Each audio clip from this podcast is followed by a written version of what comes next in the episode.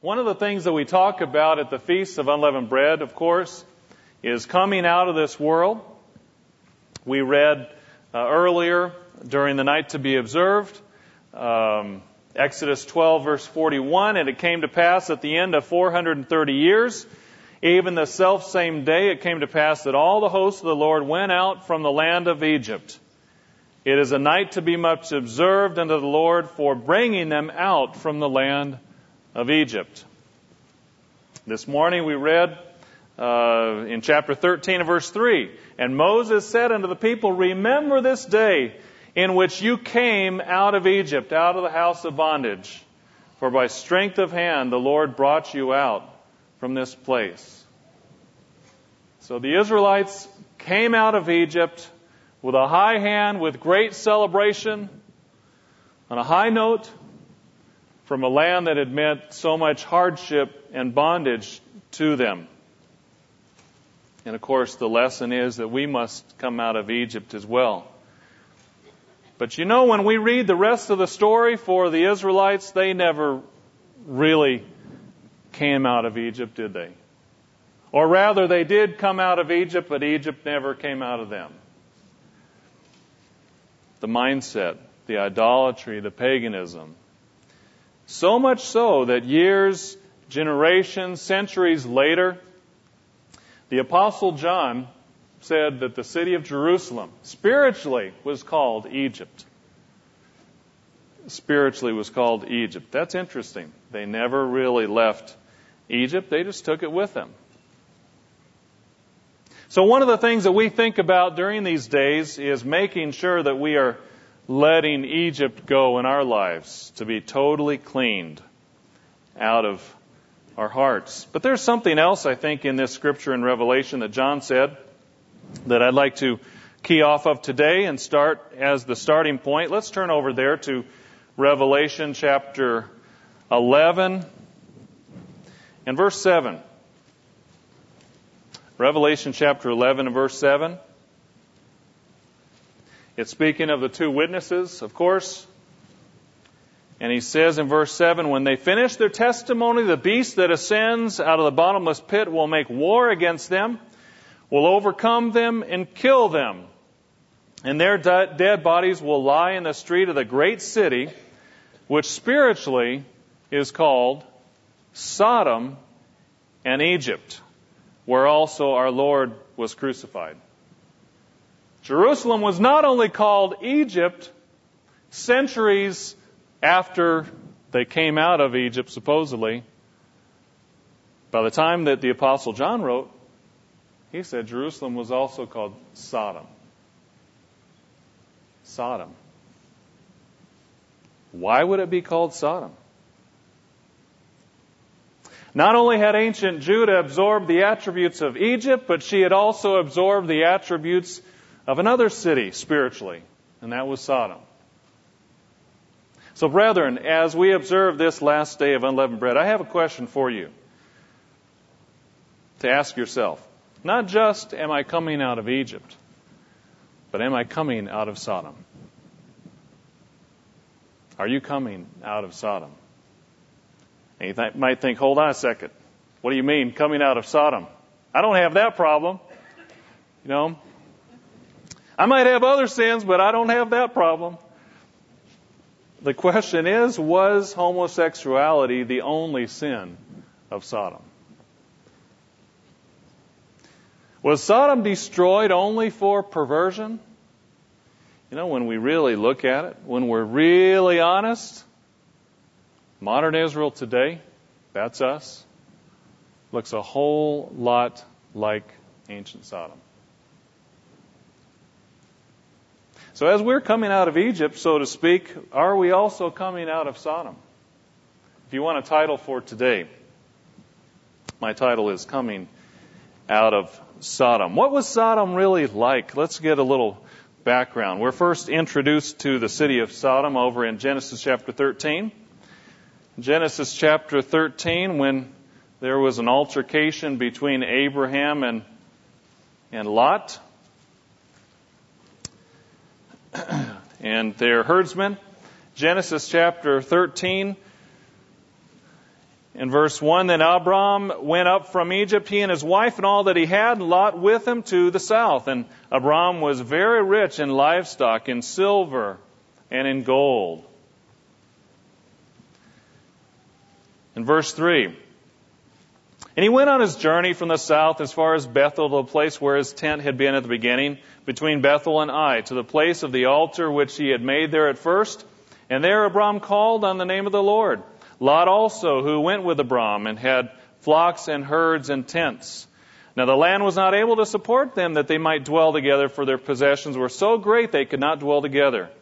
And there was strife between the herdsmen of Abram's livestock and the herdsmen of Lot's livestock. The Canaanites and the Perizzites then dwelt in the land. Apparently the, the strife was between Abram and and Lot as well, perhaps, the conflict. It's not really hard to imagine. Sometimes, you know, even in a family, sometimes there can be a misunderstanding, especially as they were growing, and they kind of were stepping on each other's toes, so a, a conflict grew. So Abram said to Lot, please, let there be no strife between me and you, and between my herdsmen and your herdsmen. For we are brethren, is not the whole land before you? Please separate from me. If you take the left, then I will go to the right. Or if you go to the right, I will take the left. So Abram was showing a, a certain mindset already of being a peacemaker, even though he was the elder, even though he could have told Lot, perhaps, you know, you need to go there and get out of here, you know. Um, he didn't, he didn't say that. He said, you choose where you want to go, and I'll let you I'll let you uh, take the best if that's what you want. So Lot lifted up his eyes and saw all the plain of Jordan, that it was well watered everywhere, before the Lord destroyed Sodom and Gomorrah, like the garden of the Lord, like the land of Egypt, as you go toward Zoar. So Lot chose for himself all the plain of Jordan. And Lot journeyed east, and they separated from each other.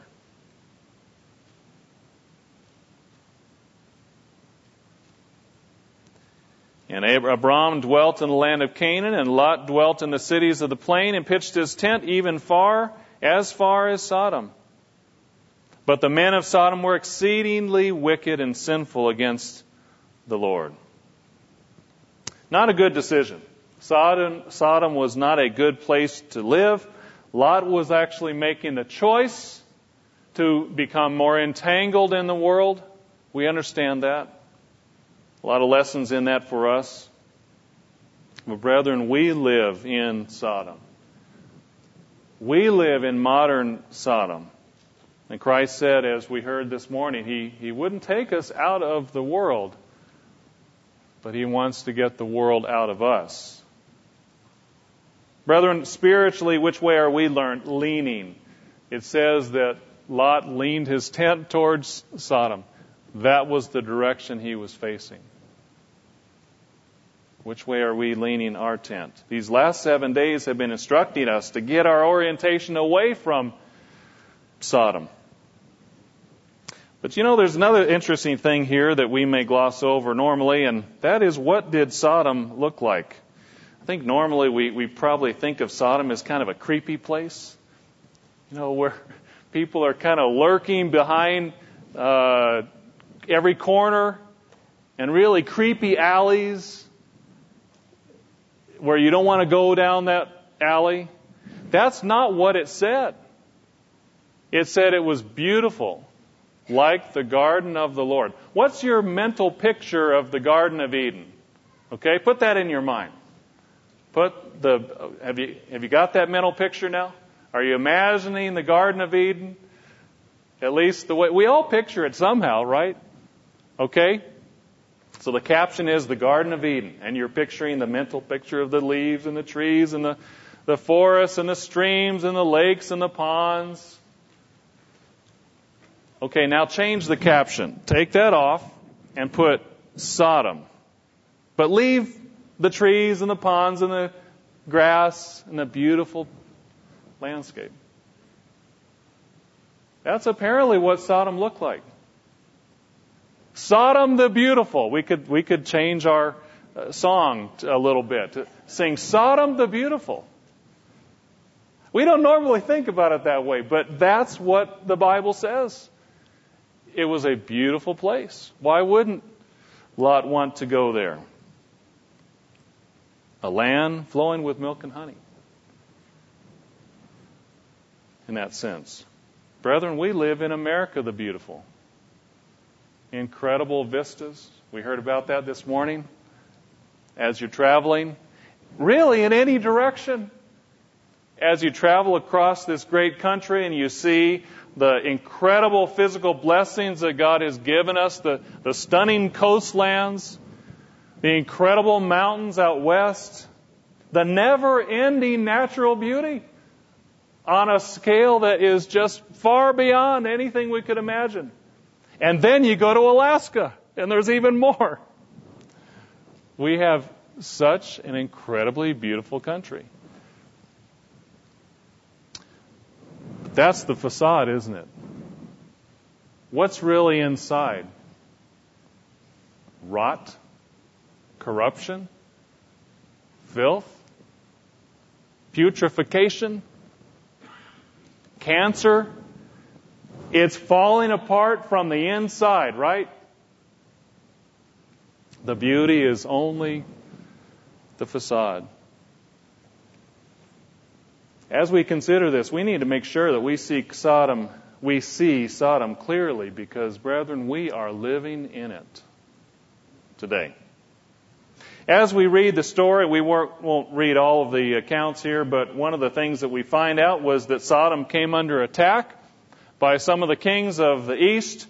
They made war on Sodom, and it says in Genesis fourteen, verse four, that twelve years they served uh, Chedorlaomer, Uh, for twelve years, so think about it. Lot was living in this city, this city-state, and they came under captivity for twelve years. Well, then the, the king of Sodom rebelled, and we know the war that went on, and Lot and many of the inhabitants were taken captive. They were removed, and Abram went after them. He took all his armed servants in his household, what, three hundred plus or so? And he rescued Lot. You think about it. Was that a little bit of a foreshadowing? Should that have told Lot a little bit about what was going to happen in the future? That where he was living was not a good place to live. He was t- being taken captive, and Abram actually rescued him from it, but he didn't really get the long-term point. So he was delivered by Abraham. He interceded for him. And uh, just like he interceded later on, remember when God appeared to Abraham in the heat of the day and he offered and gave him food and they talked and he explained that I'm going down to Sodom. I'm going to see what it's really like because the reports I've gotten are not good. And Abraham interceded for him, for Sodom. And finally, he negotiated for God to, if as long as there are ten righteous people in the city, that he wouldn't destroy it. You know, the fact that he destroyed it, what does that say about Sodom? There were not even ten.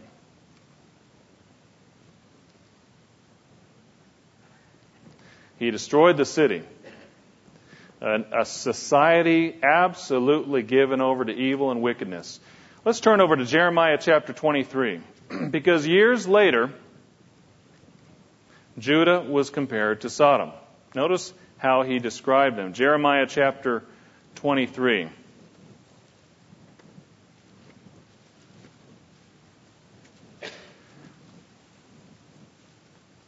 Jeremiah chapter twenty-three and verse... Verse nine.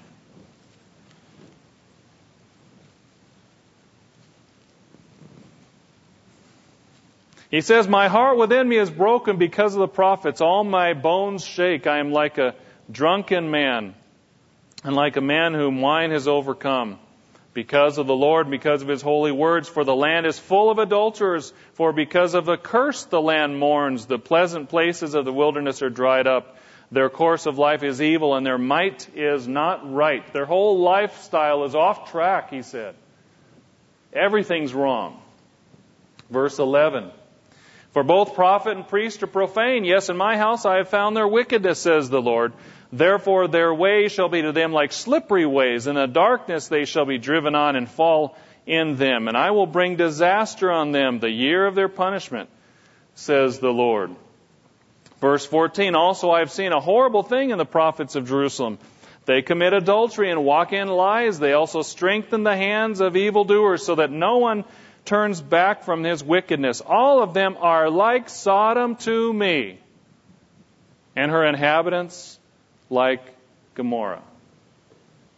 Judah was like Sodom, the prophet said. Why? In what way? Well, we just read it. A number of things are listed. But one of those things in Sodom that was wrong was not just those who were sinning, but those who were approving of the sin. They strengthened the hands of the evildoers. Does that sound anything like our country today? Not every last person, for example, is a homosexual. But even the conservatives in government don't speak out and say it's wrong. They're just debating whether it should be called marriage or civil union. Isn't that right? The debate about whether homosexuality is wrong or not doesn't take place in government anymore. It's just, they're just quibbling over definitions.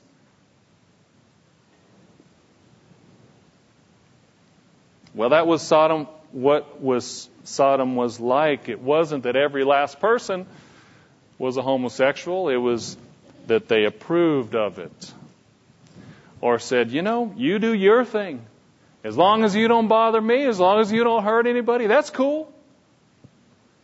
Does that sound familiar? Is that what we say today? You live your life. I live mine. I'm not going to judge you. That's exactly what we do today in our culture, in our in Sodom in two thousand eleven, also called the United States of America. Ezekiel chapter sixteen. Ezekiel chapter sixteen and verse, verse forty-six. Ezekiel adds another element in speaking to Judah. Ezekiel sixteen and verse forty-six, he says,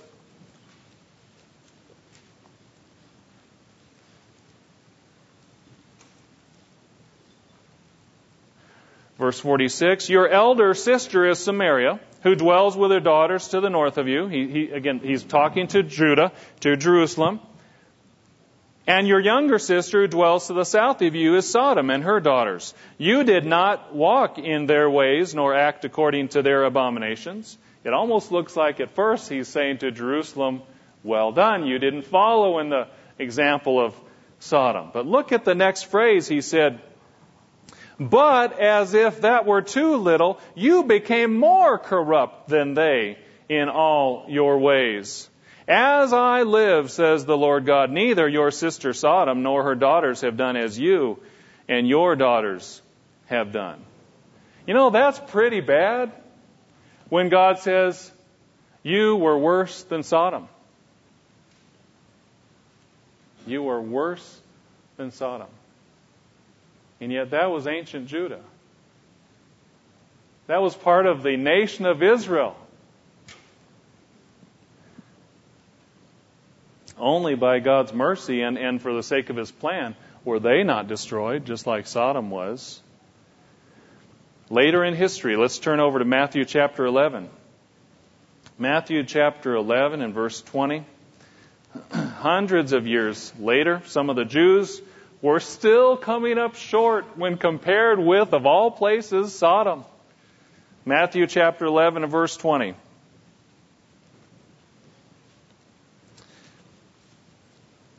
He says in verse twenty, Jesus Christ speaking,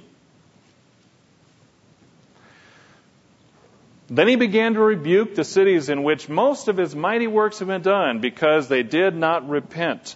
Woe to you, Chorazin! Woe to you, Bethsaida! For if the mighty works which were done in you had been done in Tyre and Sidon, they would have repented long ago in sackcloth and ashes. But I say to you, it will be more tolerable for Tyre and Sidon in the day of judgment than for you. And to you, Capernaum, who are exalted to heaven, will be brought down to Hades. For if the mighty works which were done in you had been done in Sodom, it would have remained until this day. Deuteronomy thirty-one and verse, uh, verse twenty-seven.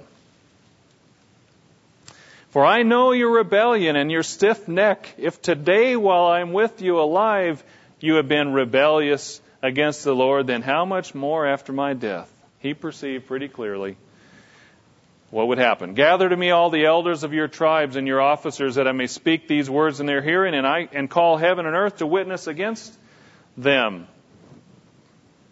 For I know after my death, you will become utterly corrupt and turn aside from the way which I have commanded you, and evil will befall you in the latter days, because you will do evil in the sight of the Lord to provoke him to anger through the work of your hands.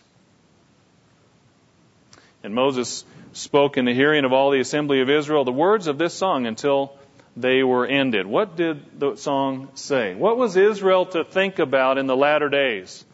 What was the message to be for end-time Israel?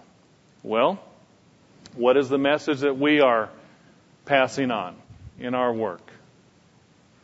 What's the message for modern Israel today? Read on, Deuteronomy chapter thirty-two and verse one. Give ear, O heavens, and I will speak, and hear, O earth, the words of my mouth. Verse four, He is the rock, His work is perfect, for all of His ways are justice, a God of truth and without injustice. Righteous and upright is He. But they have corrupted themselves. They are not His children because of their blemish, a perverse and crooked generation. God's children, Israel, were prophesied in the end time to not even know who they were anymore. To be perverse and, and crooked. Verse six, do you uh, thus deal with the Lord, O foolish and unwise people? Is He not your Father who brought you? Has He not made you and established you? Remember the days of old. Consider the years of many generations. Ask your Father, He will show you. Your elders, and they will tell you. When the Most High divided their nation, their inheritance to the nations, when He separated the sons of Abraham. Think about the old days. Think about what happened. Think about why you are where you are today.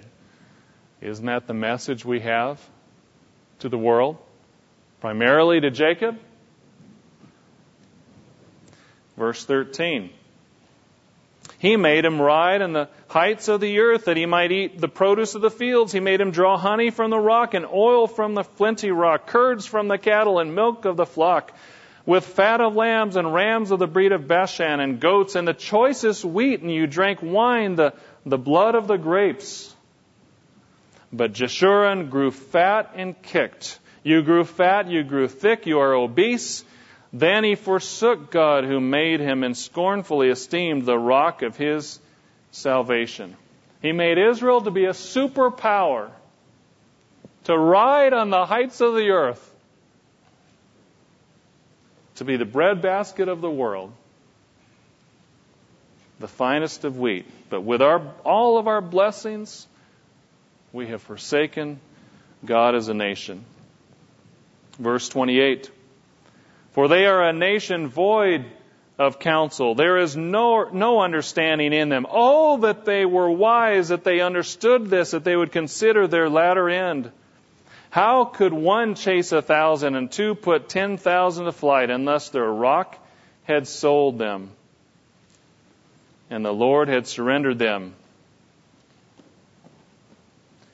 For their rock is not our rock, not like our rock, even our enemies. Not understanding where their blessings come from. Not understanding where the victories in battle came from. Verse thirty-two. For their vine is of the vine of Sodom, and of the fields of Gomorrah. Their grapes are grapes of gall, and their clusters are bitter.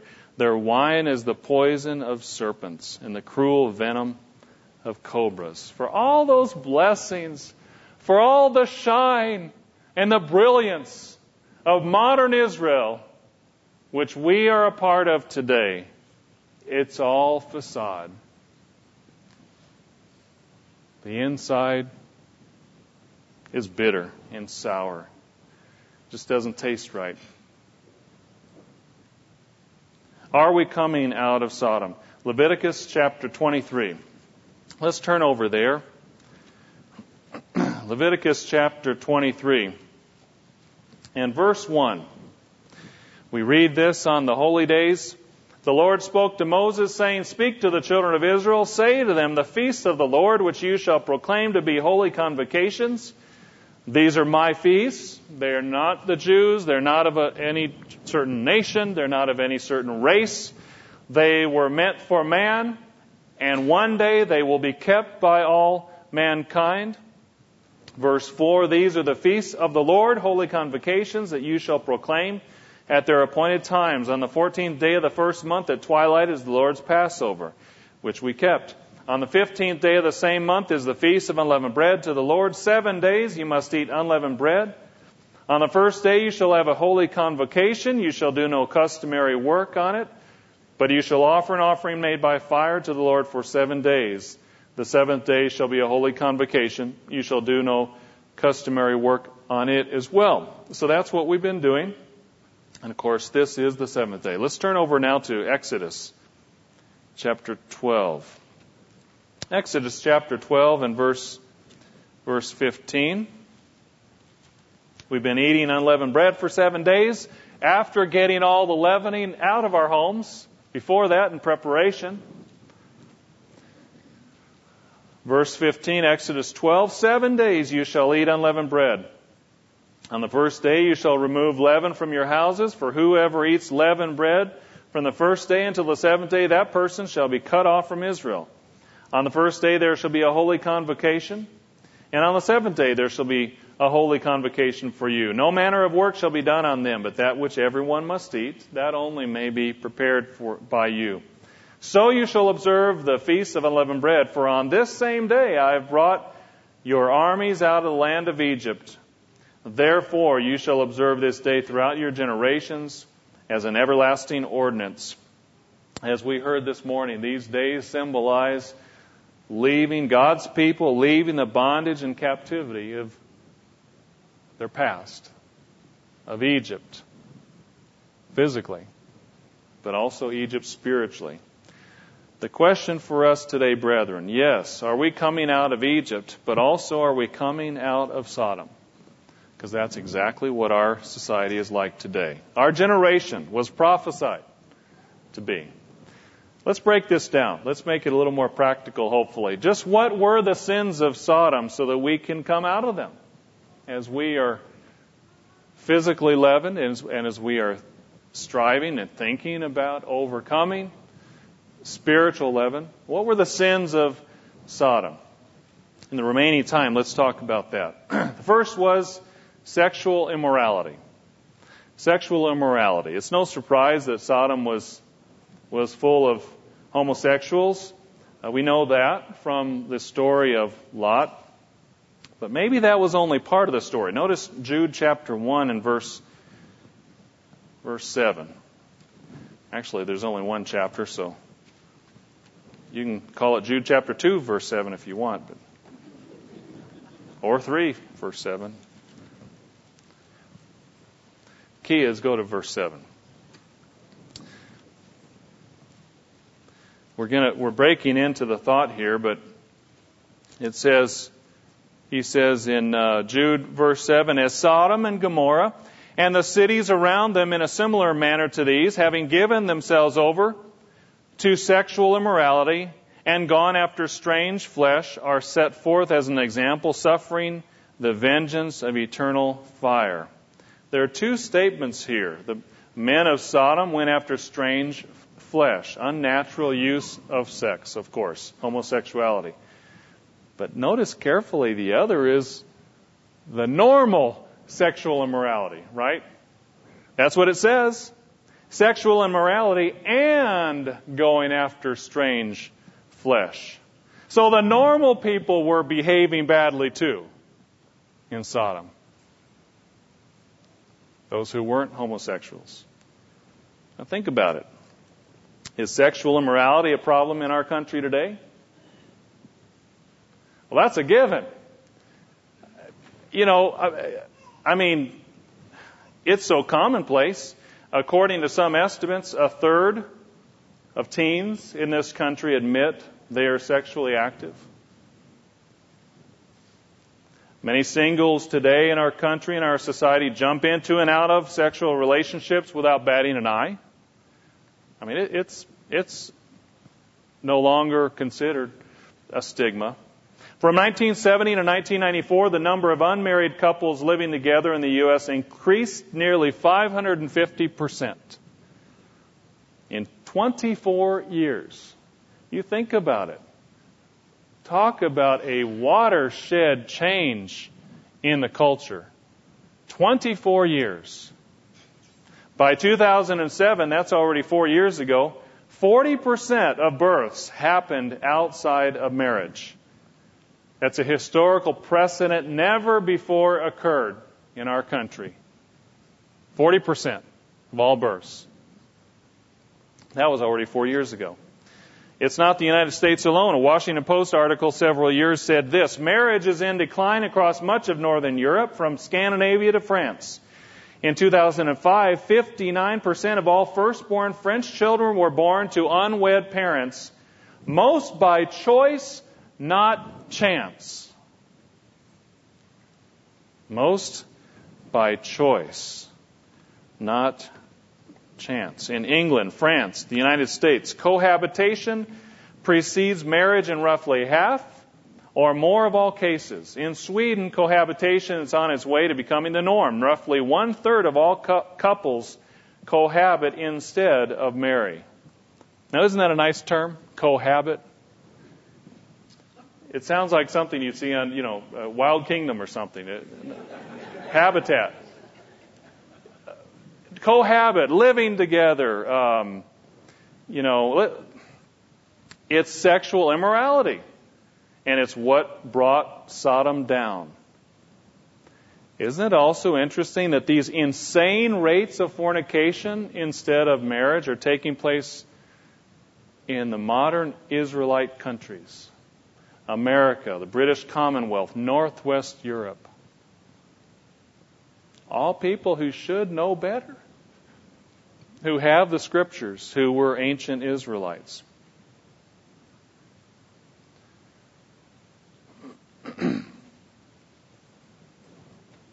The point is, it's not just homosexuality, it's adultery and fornication that brought down Sodom. Let's turn over to Genesis chapter nineteen and verse four. Here's the problem. We live in Sodom, and so we've got to resist it. We've got to come out of it in all its forms. Because one of the problems with living in Sodom is that we are affected just by being in it. Isn't that right? Living in Sodom affects our attitude, our mindset to one degree or another, whether we admit it or not. Genesis chapter nineteen and verse four. Let's break into the story here of Lot and the situation he found himself in. Remember when the angels went down to, to Sodom? And it says, chapter nineteen and verse, verse four, now before they lay down, the men of the city, the men of Sodom, both young and old, all the people from every quarter surrounded the house, and they called to Lot and said to him, where are the men who came to you tonight? Bring them out to us that we may know them carnally. So Lot went out to them through the doorway, shut the door behind him, and said, please, my brethren, do not do so wickedly. See now, I have two daughters who have not known a man. Please let me bring them out to you, and you may do to them as you wish. Only do nothing to these men, since this is the reason they have come under the shadow of my roof. Wasn't that generous of Lot? You know, I mean, he was a true man. He was not going to allow these visitors to be hurt. Wasn't that generous of him? Brethren, did living in Sodom affect Lot? Now, we can debate whether or not he really meant to do this, you know, whether he was bluffing. Uh, maybe he knew the men would not accept. Maybe it was an idle statement, but even to make that statement, can you imagine?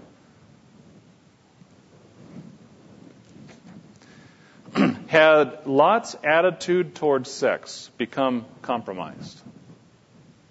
Ask yourself that question. You know, he was called a righteous man in the New Testament. It says his righteous soul was vexed day by day living in this evil city. Day by day. The point was, just being around it, he was affected by it, maybe not even realizing it. God may see us as righteous. Our soul may be vexed by it day by day, and yet we may still have blind spots like Lot did. The sin of Sodom wasn't just homosexuality. It was a whole casual attitude towards sex and immorality. And as we are asking God to clean us up and, and become unleavened and, and examining ourselves, are we asking Him to scrub up and scrub out any parts of our mind and life where we have some degree of being guilty of this? We find another example a little later on. Were, were, uh, were Lot's children affected by living in Sodom? Genesis chapter nineteen and verse thirty. Genesis nineteen and verse Verse thirty, after they escaped Sodom, remember the story, they went up to Zoar and dwelt in the mountains, and his two daughters were with him, for he was afraid to dwell in Zoar, and he and his two daughters dwelt in a cave. Now the firstborn said to the younger, "Our father is old, and there is no man on the earth to come into us, as is the custom of all the earth. Come, let us make our father drink wine, and we will lie with him, that we may preserve the lineage of our father." So they made their father drink wine that night, and the firstborn went in and lay with her father, and he did not know where when she lay down or when she arose. And it happened on the next day that the firstborn said to the younger, "Indeed, I lay with my father last night. Let us also make him drink wine tonight also, and you go in and lie with him, and that we may preserve the lineage of our father." Then they made their father drink wine that night also, and the younger arose and lay with him, and he did not know when she lay down or when she arose. Thus, both the daughters of Lot were with child by their father. Were the children affected? Did they adopt a casual attitude toward sex by living in Sodom? You know, this narrative just states it very matter-of-factly. But what could have made these girls think that way other than being surrounded by it? The point is, we are surrounded by Sodom. What are we doing about it? Are we allowing it to make us callous toward something that God made to be a wonderful unifying thing in, in marriage? How casual is the attitude towards sex in our country today? Well, in our culture, many teenage girls believe it's a status symbol to be pregnant today as a teenager and not married. In our country today, we have teens who, who have F W Bs. You know what an F W B is? Friends with benefits. The benefit, you can fill in the blank. Use your imagination. It's it's sex. Friendship, you know, casual sex, just part of friendship. In our country today, we have teens who are sexting. According to a poll some time ago, twenty percent of teens said they had sent nude or semi-nude pictures of themselves through cell phones, email, or internet postings. thirty-eight percent said they had sent sexually suggestive text messages, instant messages, or emails. We have teens for whom going to the prom means losing their virginity. That's just what going to the prom means. Or freak dancing. If you don't know what that means, look it up on the internet. It's vulgar and disgusting, but this is what many of our young people today are used to in our culture. Brethren, it's a different world than when most of us grew up twenty or thirty or forty or fifty years ago. We are Sodom. We are Sodom. And if we blind our eyes to it, we do it to our own peril. Our children are bombarded by this message that sex is available and cheap. Mister Phil Senna wrote an article in Tomorrow's World several years ago, Why Looking Hot Is Not, about the sexualization of little girls.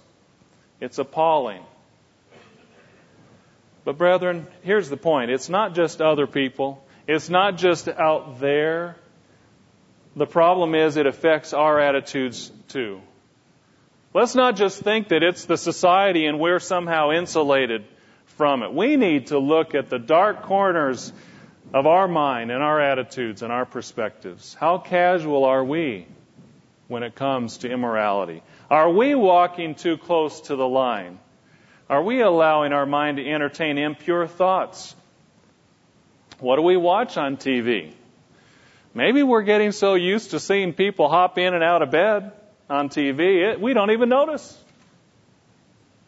It becomes normal.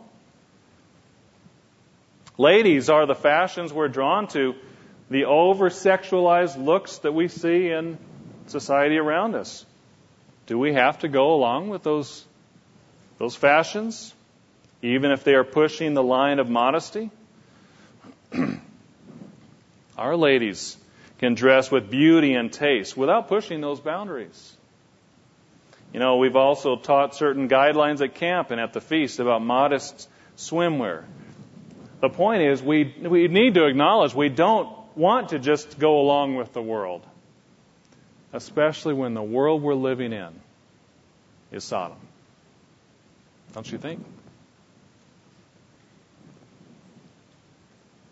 We can set a better example than that. Gentlemen, if we want our ladies to dress modestly, how do we view ladies' fashions? Do we make reference to scantily clad women as being hot or babes? Isn't that kind of counterproductive if we want them to dress modestly? What does that signal to our wives, our sisters, our, our brothers, if we make comments like that? What does that signal to our daughters about what they have to do to get our approval? To look hot? Men, we have our part to play, to not put things in front of our eyes that would offend, to be careful and vigilant about keeping up the hedges about us, to not skirt along the edge of trouble. If you believe the media and the movies and the T V shows and the way Hollywood portrays it, strip clubs and pornography is absolutely normal today and totally mainstream. And so pervasive that it's, it's no big deal. It's woven into society. It is pervasive because we're living in Sodom. But it also is a big deal to God that we don't get caught up into it. And if we are in it, that we get out. Some of you may have seen the movie Fireproof that came out a few years ago. A movie about a married man and how he saved his marriage, which included getting rid of pornography. The man was played by Kirk Cameron. His wife in the movie was played by an actor. But in the final scene, he kisses his wife in, in the movie, but he insisted the shot be done with his real wife. And that caused, you know, quite a little uproar among the Hollywoods. Like, ha ha, what a big, it's just make-believe. But you know what? It wasn't make-believe to him. Just kissing another actor, he didn't want to do it. He said, I want it to be my wife. There are some, even out there, who recognize this is Sodom, and they don't want to go that way. Brethren, what about us?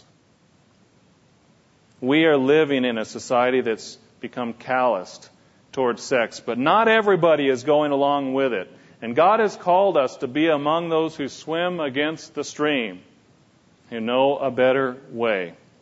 First Corinthians chapter six and verse, verse nine. We are living in it, but we have to come out of it. First Corinthians chapter six and verse, verse nine.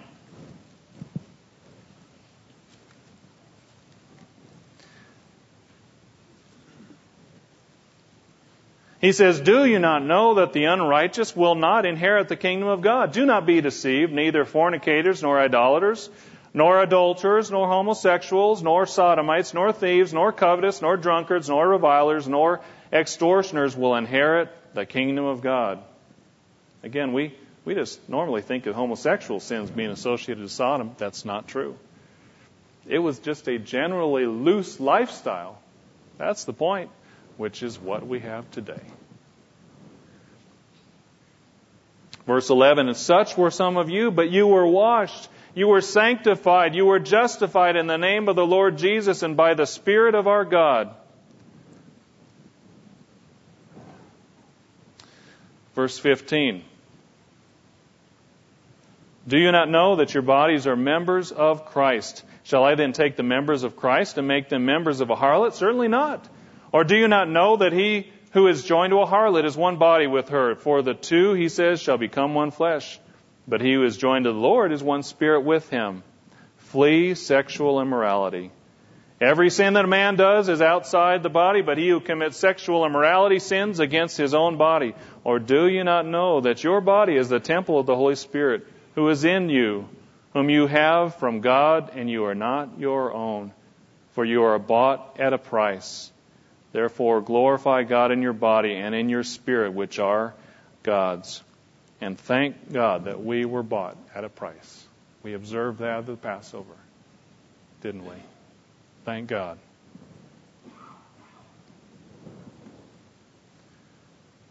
Let's ask God. Let's use His Spirit to help us, to show us ourselves, to clean up anything that doesn't measure up to what Mister Amon was talking about the other day. You know, the template of Jesus Christ. Anything that doesn't measure up. That was one of the sins of Sodom. What was another one? Well, let's turn over to Ezekiel chapter sixteen. Ezekiel chapter sixteen. Another sin of Sodom was their complacency.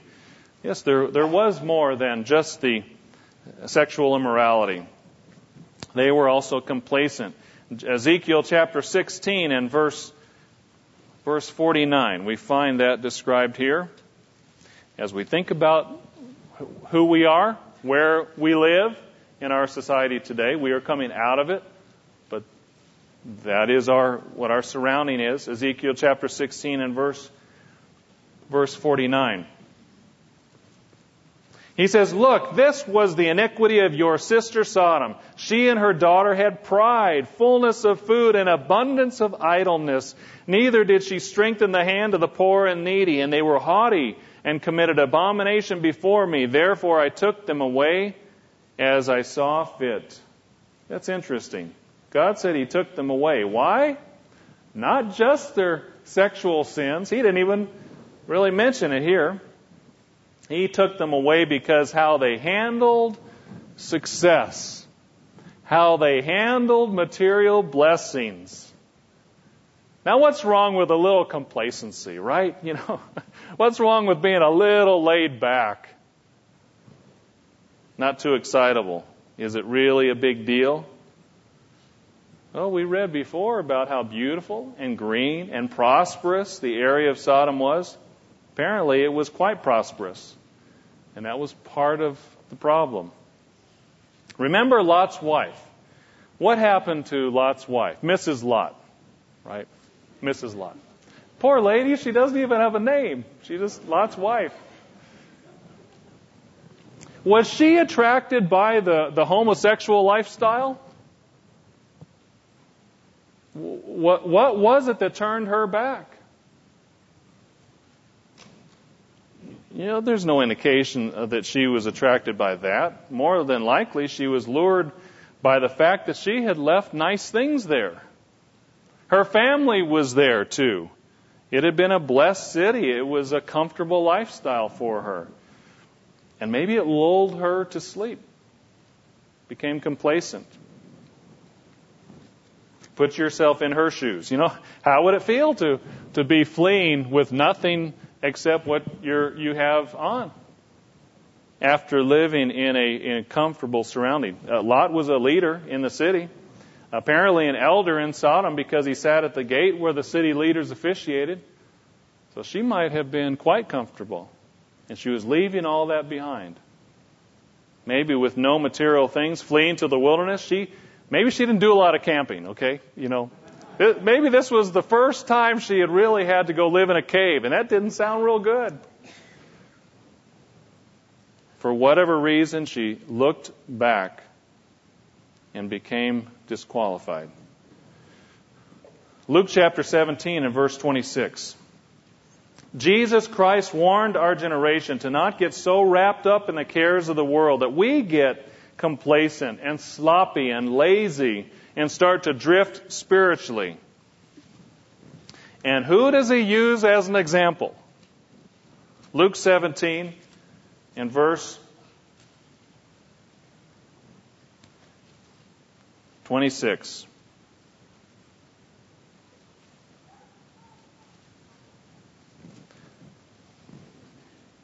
Luke seventeen and verse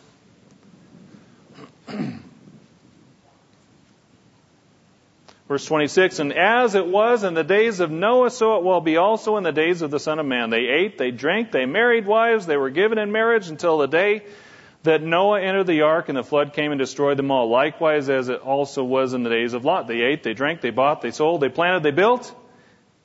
But on the day that Lot went out of Sodom, it rained fire and brimstone from heaven and destroyed them all. Even so will it be in the day when the Son of Man is revealed. It doesn't say a thing about homosexuality. It doesn't even say anything about sexual immorality. It talks about their being prosperous.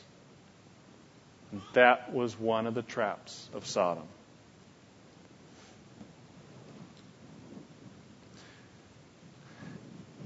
Maybe that's one of the big dangers for us too, because we live in a culture of materialism and comfort, and we can be lulled to sleep spiritually.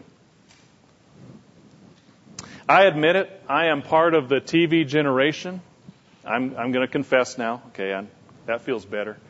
Um, I think we have a built-in a little, a bit of complacency. My generation, because we we we had T V, we watched T V. And um, the passi- passivity, if that's a word, of of of, wa- of learning, of watching T V and movies and those sorts of things, becomes ingrained. And I think our lifestyle has has taught us, has trained us all too often to be more passive than previous generations. I'll give you an example. I was a college student attending uh, Ambassador College, and uh, one time we were at Sabbath services. Is the Day of Atonement.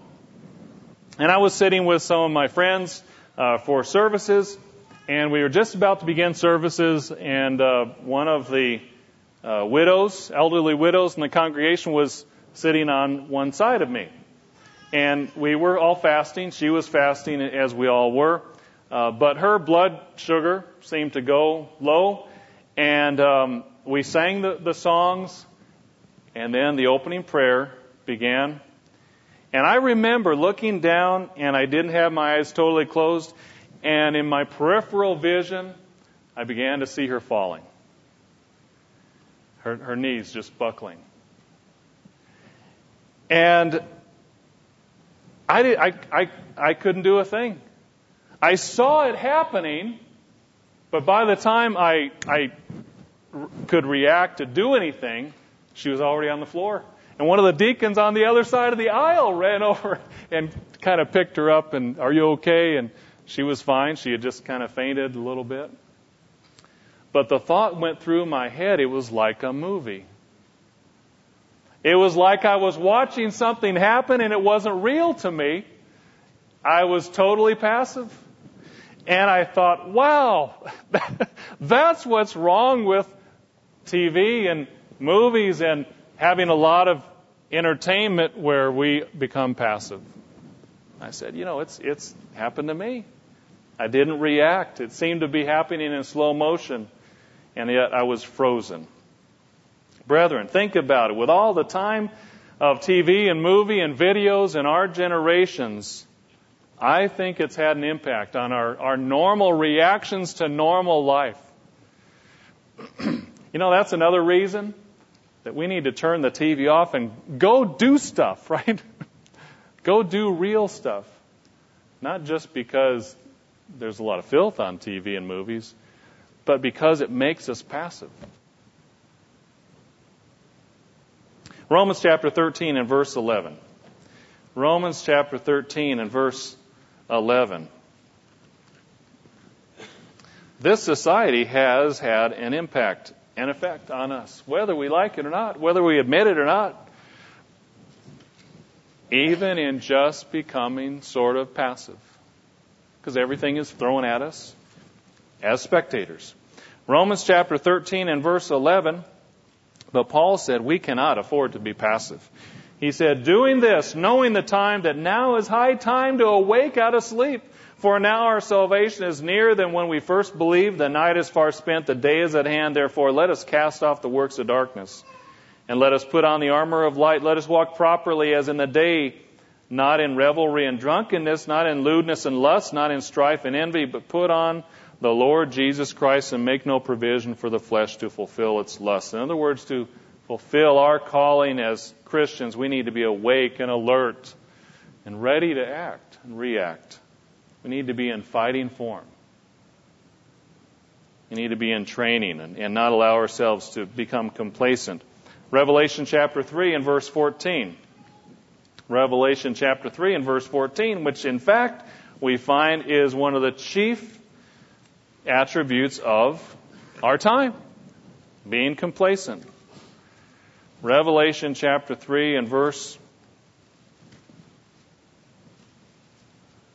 verse fourteen. He says to the angel of the church of the Laodiceans, write these things, says the Amen, the faithful and true witness, the beginning of creation of God. I know your works, that you are neither cold nor hot. I would wish you were cold or hot. You're not rebellious. That's good. But you know, you're not really fully engaged either. You're lethargic. That's what God is telling the era of the Laodiceans. That's a warning for us. When our son was in soccer, uh, and we were at one of his practices, I remember the coach was getting on some of the boys for being lethargic. And he told one of the boys, get your hands out of your pockets. You can't play soccer with your hands in your pockets. You know, he was getting so frustrated. Get your hands out of your pockets. Hustle, hustle, hustle. And it made me think of some of the things that, that I had heard as a kid growing up. Isn't that kind of what God is telling us? Even if we're playing right field, you know, and you never get fly balls to right field, right? Even if we're playing right field, God doesn't want to ha- our hands in our pockets. Because he says, you've got to be ready. At any time, you may have a, a play. Your minds can't be wandering, you know, following the butterflies and looking at the daisies and picking flowers. No, we got to be ready. Even if we're way out in right field.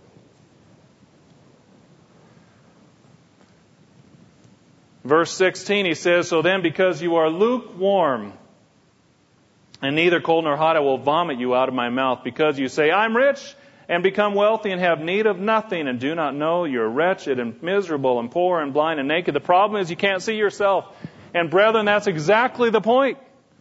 Sometimes we can't see the blind spots because it's so normal around us and because we are living in Sodom. And that's why we need the power of God, as we heard already. We can't deliver ourselves from Egypt or Sodom. It has to be the power of God to see ourselves.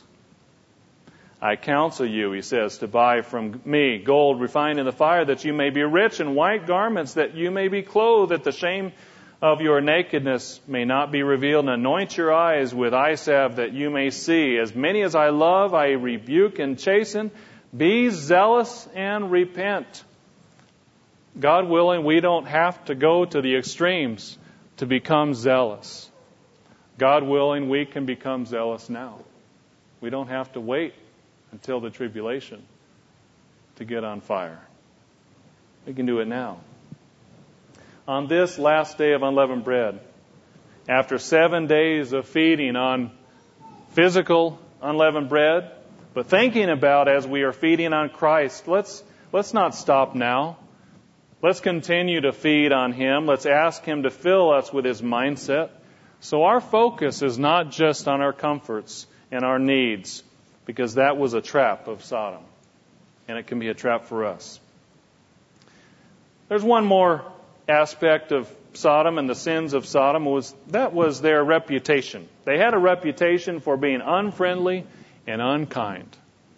Sodom had a reputation for being unfriendly and unkind. Let's turn to uh, Ezekiel chapter sixteen. This may not seem like a big issue at first uh, compared to the others we talked about, but it seems like the Sodomites took this to an extreme. Ezekiel chapter sixteen. Ezekiel sixteen and verse forty-nine. He said, "Look, this was the iniquity of your sister Sodom. She and her daughter had pride, fullness of food, abundance of idleness. Neither did she strengthen the hand of the poor and needy. And they were haughty and committed abomination before me. Therefore I took them away as I saw fit." They didn't strengthen the hand of the poor and needy. Josephus says this about the men of Sodom. He said, "The Sodomites, overwhelmingly proud of their numbers and the extent of their wealth, showed themselves insolent to men and impious to the divinity, insomuch that they no more remembered the benefits that they had received from him, hated foreigners, and declined all intercourse with others. Indignant at this conduct, God accordingly resolved to chastise them for their arrogance." They weren't friendly. They were downright mean.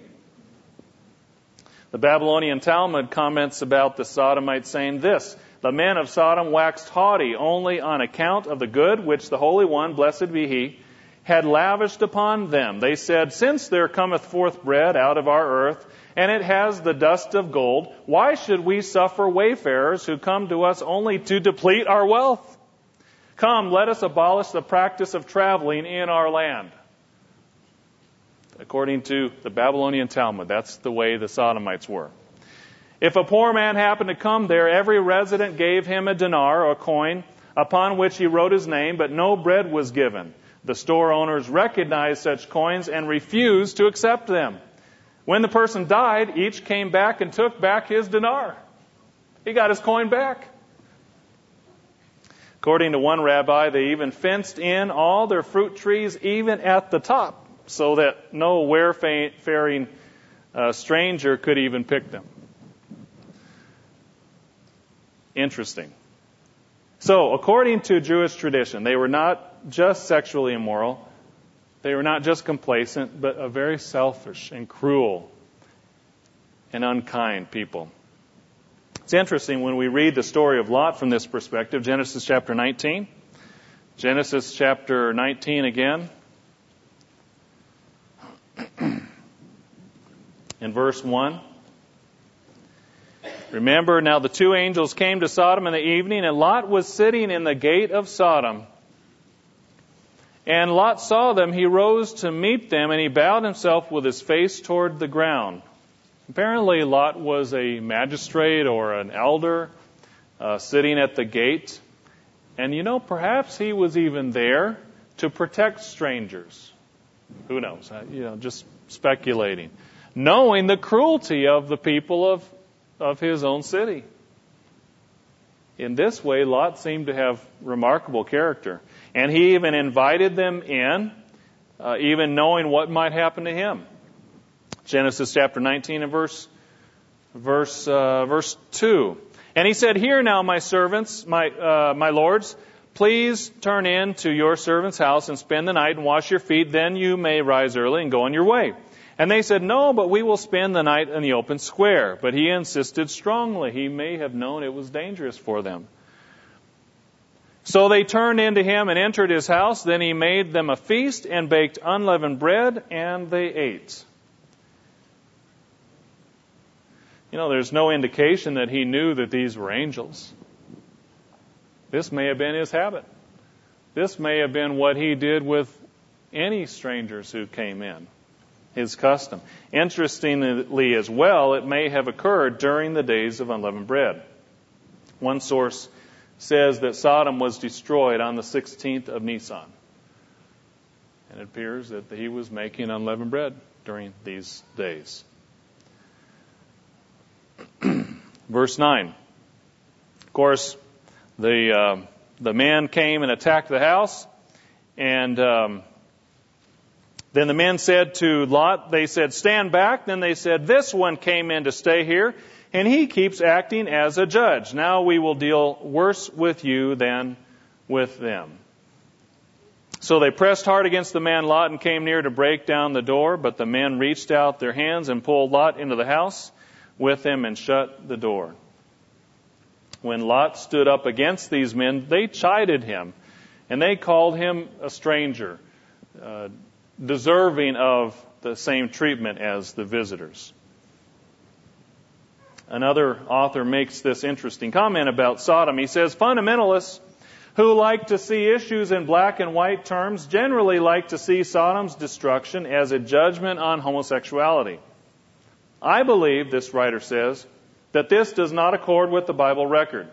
Gay theologians, on the other hand, sorry, that, that's an oxymoron. Gay theologians.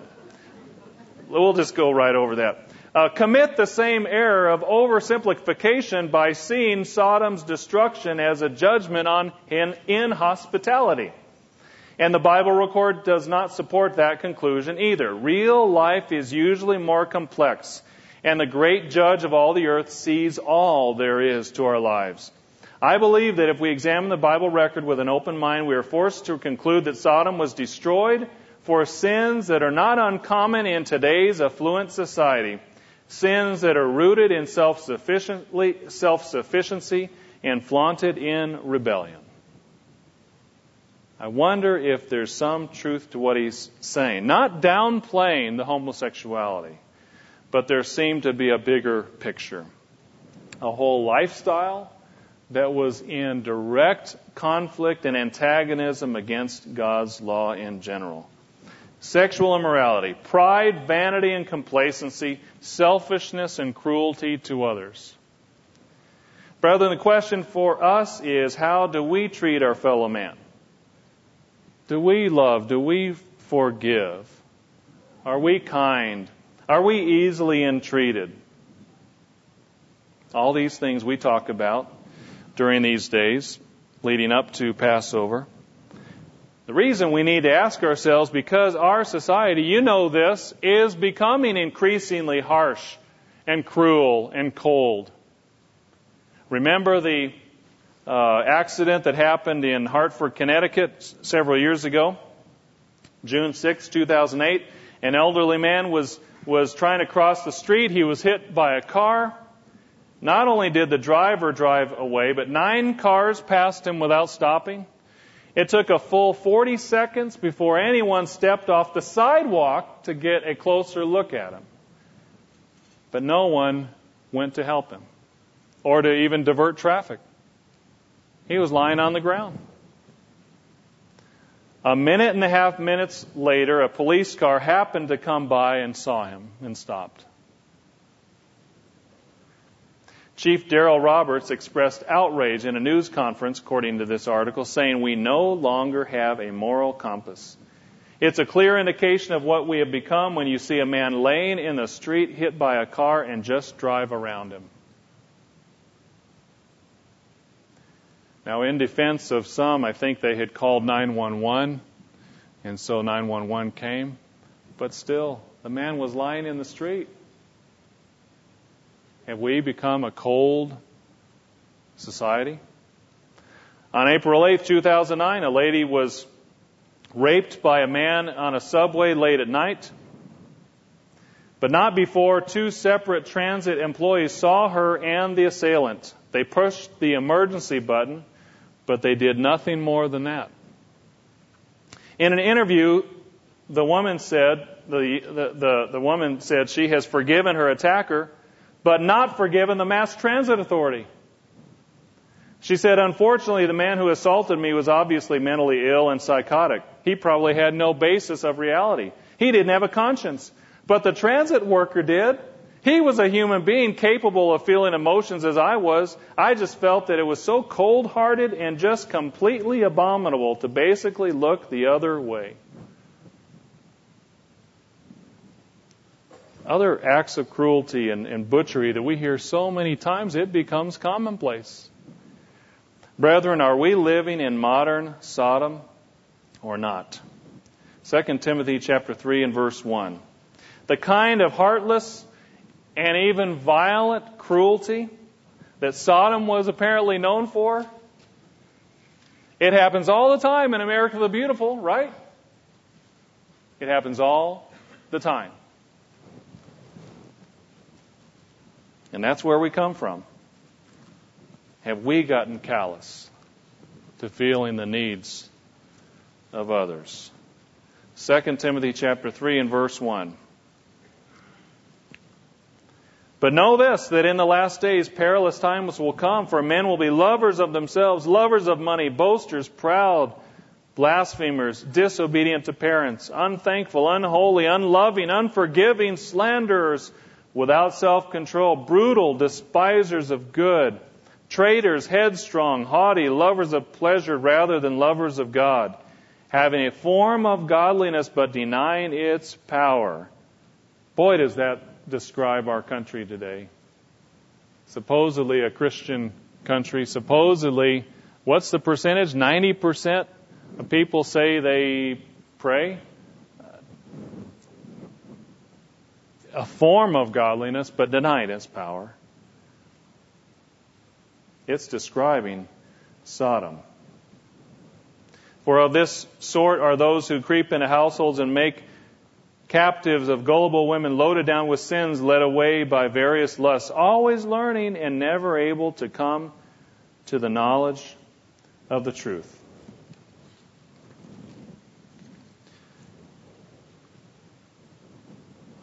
Verse ten. But you have carefully followed my doctrine, manner of life, purpose, faith, long-suffering, love, perseverance. He's giving counsel to Timothy. Persecutions, afflictions, which happened to me at Antioch and Iconium and Lystra, what persecutions I endured, and out of them all the Lord delivered me. Yes, and all who desire to live godly in Christ Jesus will suffer persecution. But evil men and impostors will grow worse and worse, deceiving and being deceived. Jesus Christ foretold that at the time of the end, the love of many would wax cold. Brethren, what about us? As we observe and as we finish these feast days of unleavened bread, are we growing cold towards one another or towards our neighbors, towards fellow human beings? Is it getting easier for us to forgive or harder? Are we getting more merciful or less merciful?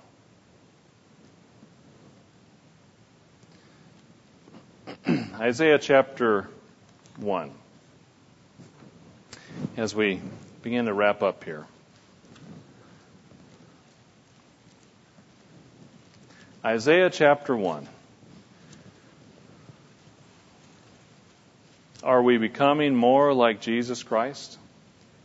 That's the challenge, isn't it? And that's the goal. And that's the power that God gives to us. But we must acknowledge where we're coming from in order to be able to fight against it. And we are coming out of Sodom. Isaiah chapter one and verse, verse nine. He's talking to Jerusalem in particular, but, but Israel in, in general. Notice what he says in verse nine, unless the Lord of hosts had left to us a very small remnant, we would have become like Sodom, and we would have been made like Gomorrah. Verse ten, hear the word of the Lord, you rulers of Sodom. How did God view ancient Israel at that time? As rulers of Sodom. Give ear to the law of our God, you people of Gomorrah. To what purpose is the multitude of your sacrifices to me, says the Lord? I have had enough of burnt offerings of ram and the fat of fed cattle. I do not delight in the blood of bulls or of lambs or goats. When you come to appear before me, who has required this from your hand to trample my courts? Bring no more futile sacrifices. Incense is an abomination to me. The new moons, the Sabbaths, the calling of assemblies. I cannot endure iniquity in the sacred meeting. Your new moons and your appointed feasts, my soul hates. They are a trouble to me. I am weary of bearing them. Brethren, think about this. He's saying that we could be keeping the feasts. We could be keeping the Sabbath. We could be coming to church. We could be warming a seat. And yet still be no better in his mind than Sodom, because they were keeping the feasts. The days that we're keeping today. If we are cruel and unforgiving and unloving. Verse fifteen, when you spread out your hands, I will hide my eyes from you. Even though you make many prayers, I will not hear. Your hands are full of blood. Jesus Christ forgave us. We kept the Passover to commemorate that. Now it's our turn to forgive others going forward. It's our turn to let Christ live his life in us, to be patient and kind and, and gentle, not to compromise or condone sin, but to honor and respect one another, to be begotten sons of God made in his image. Verse sixteen, wash yourselves, make yourselves clean, put away the evil of your doings from before my eyes, cease to do evil, learn to do good, seek justice, rebuke the oppressor, defend the fatherless, plead for the widow. Come now and let us reason together, says the Lord. Though your sins are like scarlet, they shall be as white as snow. Though they are red like crimson, they will be as wool. If you're willing and obedient, you shall eat the good of the land. Brethren, we have so much to be thankful for, don't we? As we ponder the meaning of these days of unleavened bread, and all the things that we've learned, and all the things we've talked about, and all the things that we've studied and God has opened our minds to, even in the last seven days, our calling, our baptism, our sins forgiven, and the wonderful blessing of receiving the Holy Spirit. Let's make sure that these feast days that we have just concluded help us to go forward with Christ living in us and grow and develop and become more like him than ever.